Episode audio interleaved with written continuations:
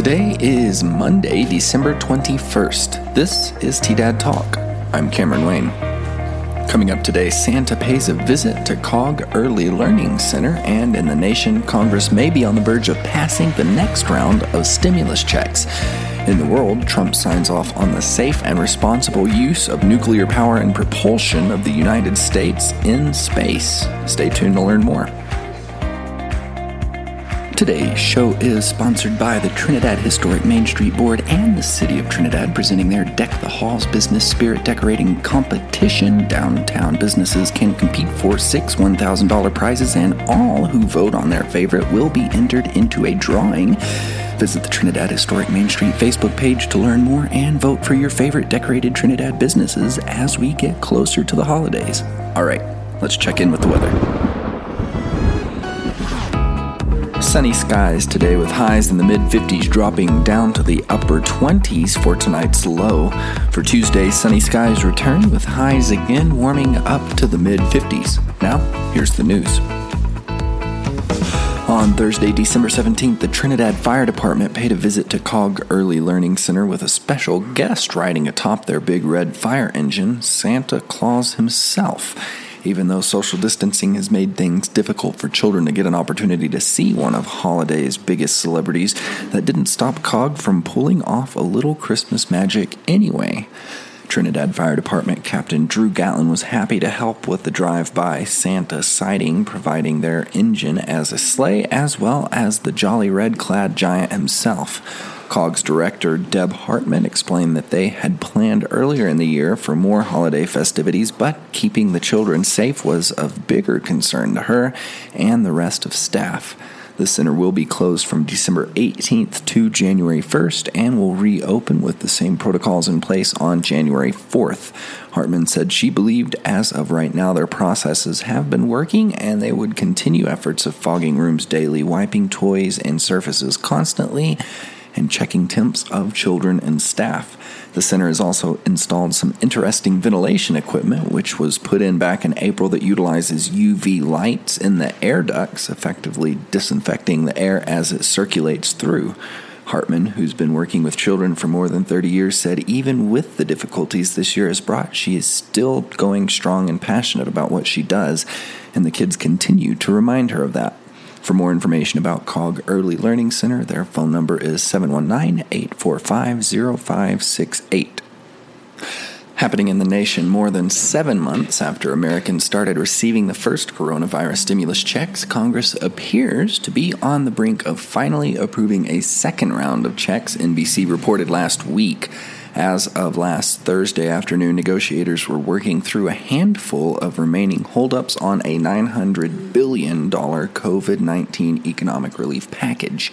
The biggest factor outright depends on when Congress and President Donald Trump approves the legislation there is a hoped for deadline of midnight Friday to deliver both the completed COVID 19 relief proposal and $1.4 trillion government wide funding bill to Trump. The current temporary spending bill is set to expire midnight on Friday. But on Thursday, congressional leaders acknowledged they may need to pass another temporary spending bill to keep negotiations going into the weekend happening in the world, nuclear power will be a big part of the United States space exploration efforts going forward, a new policy document affirms. President Donald Trump on Wednesday, December 16th, issued Space Policy Directive 6, or SPD 6, which lays out a national strategy for the responsible and effective use of space nuclear power and propulsion, or SNPP systems, Space.com reported last week. Nuclear systems have been important parts of the nation's exploration portfolio for decades. For example, many of NASA's highest profile robotic explorers, including the Voyager 1, Voyager 2 interstellar probes, New Horizons Pluto spacecraft, and Curiosity Mars rover, have derived their power from radioisotope thermoelectric generators, or RTGs, which convert to electricity the heat generated by the radioactive decay of plutonium 238. More extensive use of SNPP systems could help that portfolio expand considerably in the near future. For instance, NASA and the U.S. Department of Energy are working together on a fission reactor project called Kilopower, which could provide juice for crewed outposts on the Moon and Mars. And NASA Administrator Jim Bridenstine has hailed nuclear thermal propulsion, which would harness the heat thrown off by fission reactions to accelerate propellants to incredible speeds, as a potential game changer for the agency's deep space exploration efforts. SPD 6 is the sixth space policy directive signed by President Trump, as its name suggests. SPD 1 officially instructed NASA to return astronauts to the moon to help prepare for crewed Mars missions. SPD 2 2 eased regulations on the private spaceflight industry. SPD 3 aimed to help with the space traffic management. SPD 4, the Department of Defense to establish the U.S. Space Force.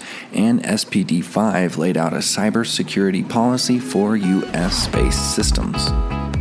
Well, not too much happening this week with the holidays around the corner, but Mount Carmel still has plenty of online events happening throughout the week. To see their schedule or sign up to join, visit their website, mountcarmelcenter.org. That's mtcarmelcenter.org. Additionally, if you know of any upcoming events you think should be included on our podcast, give us a shout out here at TDAD Radio on our Facebook page or give us a call at 719 846 3311. For a deeper look into what's happening today in Trinidad and beyond, visit the Chronicle News website, thechronicle-news.com, and don't forget to support your local journalism with an online subscription. Another shout out to our sponsors, Trinidad Historic Main Street Board and the City of Trinidad, presenting their Deck the Halls Christmas Decor Contest. Be sure to check out their Facebook page and cast your vote for your fave. That'll do it for today's episode. Thanks for sticking around. This has been Cameron Wayne. Have a great rest of your day. This is Chronicle News Media.